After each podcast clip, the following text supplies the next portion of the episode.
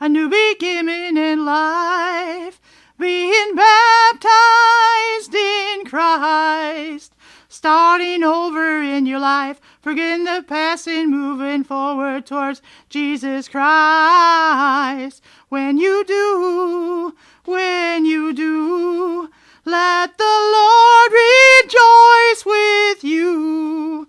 Let the Lord rejoice with you.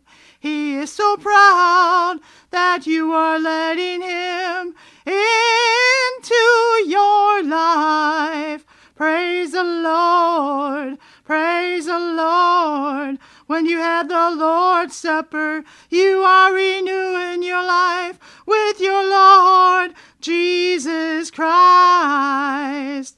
Always have Jesus in Him on your mind and all your strength, so He can be with you every day of your life.